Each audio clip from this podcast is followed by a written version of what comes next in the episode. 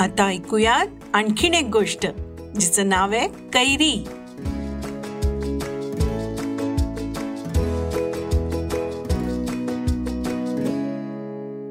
हाय मी पिंटू. या वर्षी चौथी मधून पाचवीत गेलोय. आता मी तुम्हाला वर्षभर भेटणार आहे. ए पण सुट्टीच्या दिवशीच हं? थोड्याशा गप्पा थोडासा टाइमपास. मी जिथे राहतो ना त्या गल्लीत आमची एक सॉलिड गँग आहे. आठ दहा जणांची. सगळे आपल्यासारखे चौथी पाचवीत आहेत. सगळ्यांची नावं सांगतो हां. मी पिंट्या म्हणजे खरं नाव प्रताप जावडेकर. दुसरा झिपऱ्या ए त्याचे नाव खूप मोठे केस आहेत. सारखे डोळ्यावर येतात. बॅटिंग करताना तर नेहमीच. नंतर चिन्या. डोळे बारीक आहेत त्याचे. सेम टू सेम चिनी माणूस. मग रघ्या बाप्पा ढब्या बस. गँगमध्ये गुड्डी पण आहे बरं का. माझी धाकटी बहीण एकदम येडचॅप सारखी मागे मागे असते. मदत पण करते मधूनच. आम्ही सगळे सारखे खेळतो. आई ओरडेस तर. क्रिकेट लपंडाव चोर पोलीस हे नेहमीचे आवडीचे खेळ आमच्या अख्ख्या कॉलनी भर खेळतो. आठवड्यातून दोन तीन वेळा तरी दंगा केल्याबद्दल बाबांची बोलणी खातोच. मी एकटाच नाही बरं का? सगळेच बोलणी खातात. झिपऱ्या चिन्या रघ्या बाप्पा ढब्या सगळेच. आजोबा नेहमी सांगतात अरे छान नावं ठेवली आहेत आईबाबांनी. झिपऱ्या आणि चिन्या कसलं रे म्हणता एकमेकांना? आम्ही त्यांना काही बोलत नाही.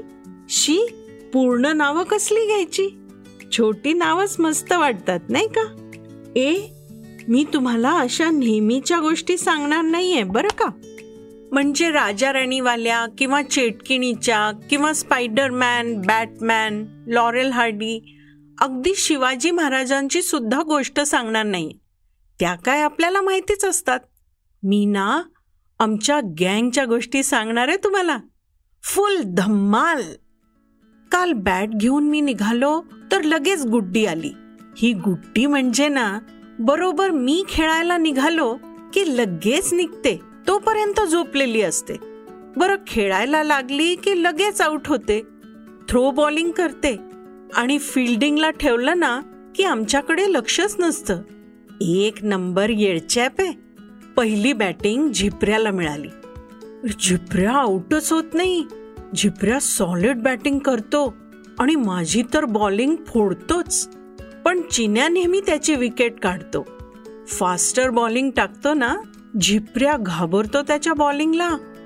मग आम्ही चिन्यालाच पहिली बॉलिंग दिली. मी बाउंड्रीलाच थांबलो. माझ्या जवळच मिनी थांबली. चिन्यानी पहिला बॉल टाकला. आणि झिपऱ्यानी डायरेक्ट सिक्सच मारली. आई शपथ. एक बॉल सहा रन्स. मी बॉल चिन्याकडे टाकला. तेवढ्यात गुड्डी ओरडली. पिंट्या! मी मोठा असून सुद्धा गुड्डी मला पिंट्याच म्हणते. दादा बिदा काही नाही. येडच्या. तर गुड्डी ओरडली. पिंट्या! पिंट्या वर बघ. कुठे? मी ओरडलो. अरे वर वर बघ झाडावर कैऱ्या. गुड्डी म्हणाली. त्यावर मी विचारलं कैऱ्या? बघ ना केवढ्या आहेत. यावर झिपऱ्या बोलला एक काढायच्या? आम्हाला तेच वाटत होतं. कसल्या सॉलिड असतात ना कैऱ्या? आंबट हिरव्या हिरव्या. पण सुट्टी लागल्या लागल्या ज्या कैऱ्या असतात ना त्या तर सॉलिड असतात. म्हणजे आतली कोय कडक नसते झालेली. सगळ्यांच्याच तोंडाला पाणी सुटलं होतं. खरंच काढायच्या? मी विचारलं.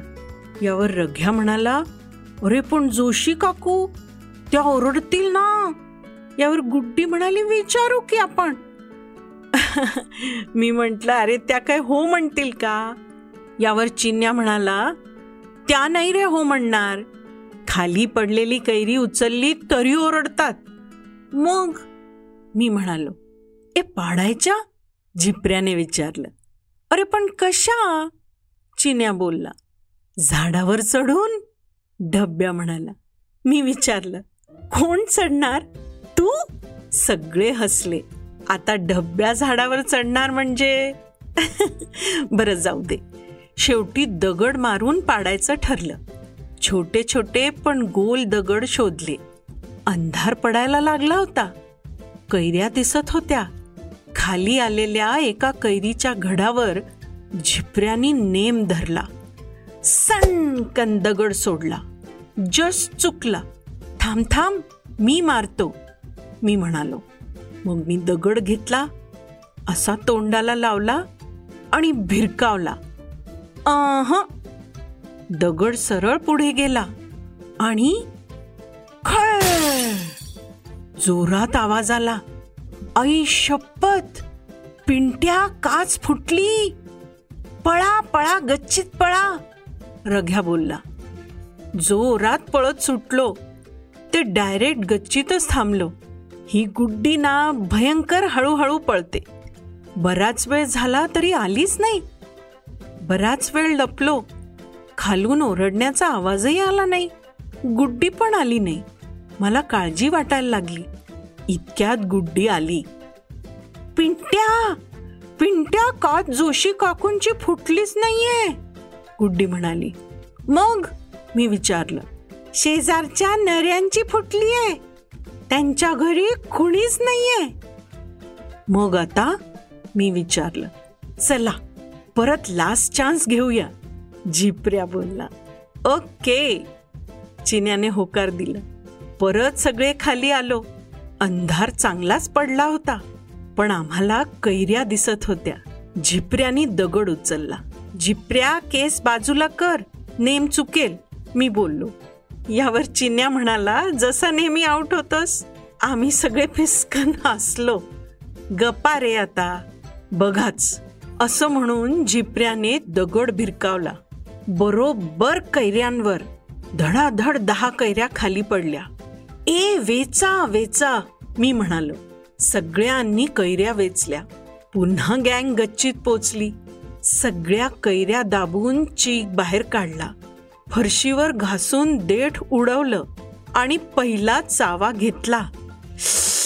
डोळे आपोआप मिटले गेले आणि तोंडातून असा आवाज आला. ए तोंडाला पाणी सुटलं ना तुमच्या? यावर डब्या म्हणाला तिखट मीठ हवं यार. मी आणू? गुड्डीने विचारलं. नको आज नको. उद्या खेळायला खाली येतानाच घेऊन येऊ मी म्हणालो. यावर झिपऱ्या म्हणाला ओके. पण आत्ता आपण आपापल्या घरी तिखट मीठ लावून खाऊया. गुड्डी म्हणाली. गुड्डी कधीतरी बरोबर बोलते. सगळ्यांनी कैऱ्या वाटून घेतल्या. आणि घरी आलो. डायरेक्ट स्वयंपाकघरात घुसलो. आई बघतच राहिली. गुड्डीनी हातातल्या कैऱ्या दाखवल्या. अरे कैऱ्या कशाला खाताय? आई म्हणाली. का? गुड्डीने विचारलं. आई काहीच बोलली नाही. परीक्षा तर संपली होती. धुवून घेतल्यात का? आईने विचारलं. बस. म्हणजे आईची परवानगीच. गुड्डी कैऱ्या धुवायला धावली.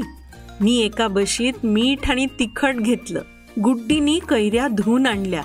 बरोबर सुरी मी कैरीच्या फोडी केल्या. दोघही हॉलमध्ये टी व्ही पाहायला आलो.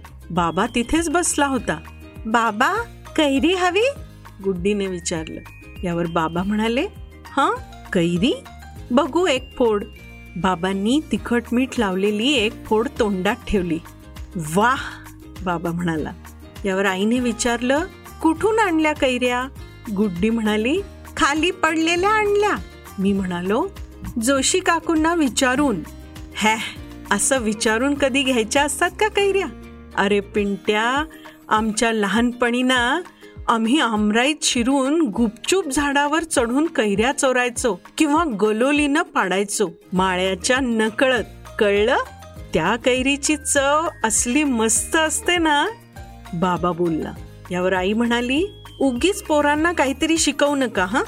गुड्डीने माझ्याकडे पाहिलं. अशा वेळी मी कधी तिच्याकडे बघत नाही. हसू फुटेल अशी भीती वाटते ना?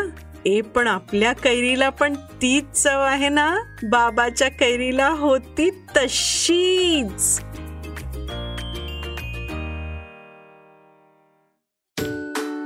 दोस्तांनो आवडल्या ना गोष्टी?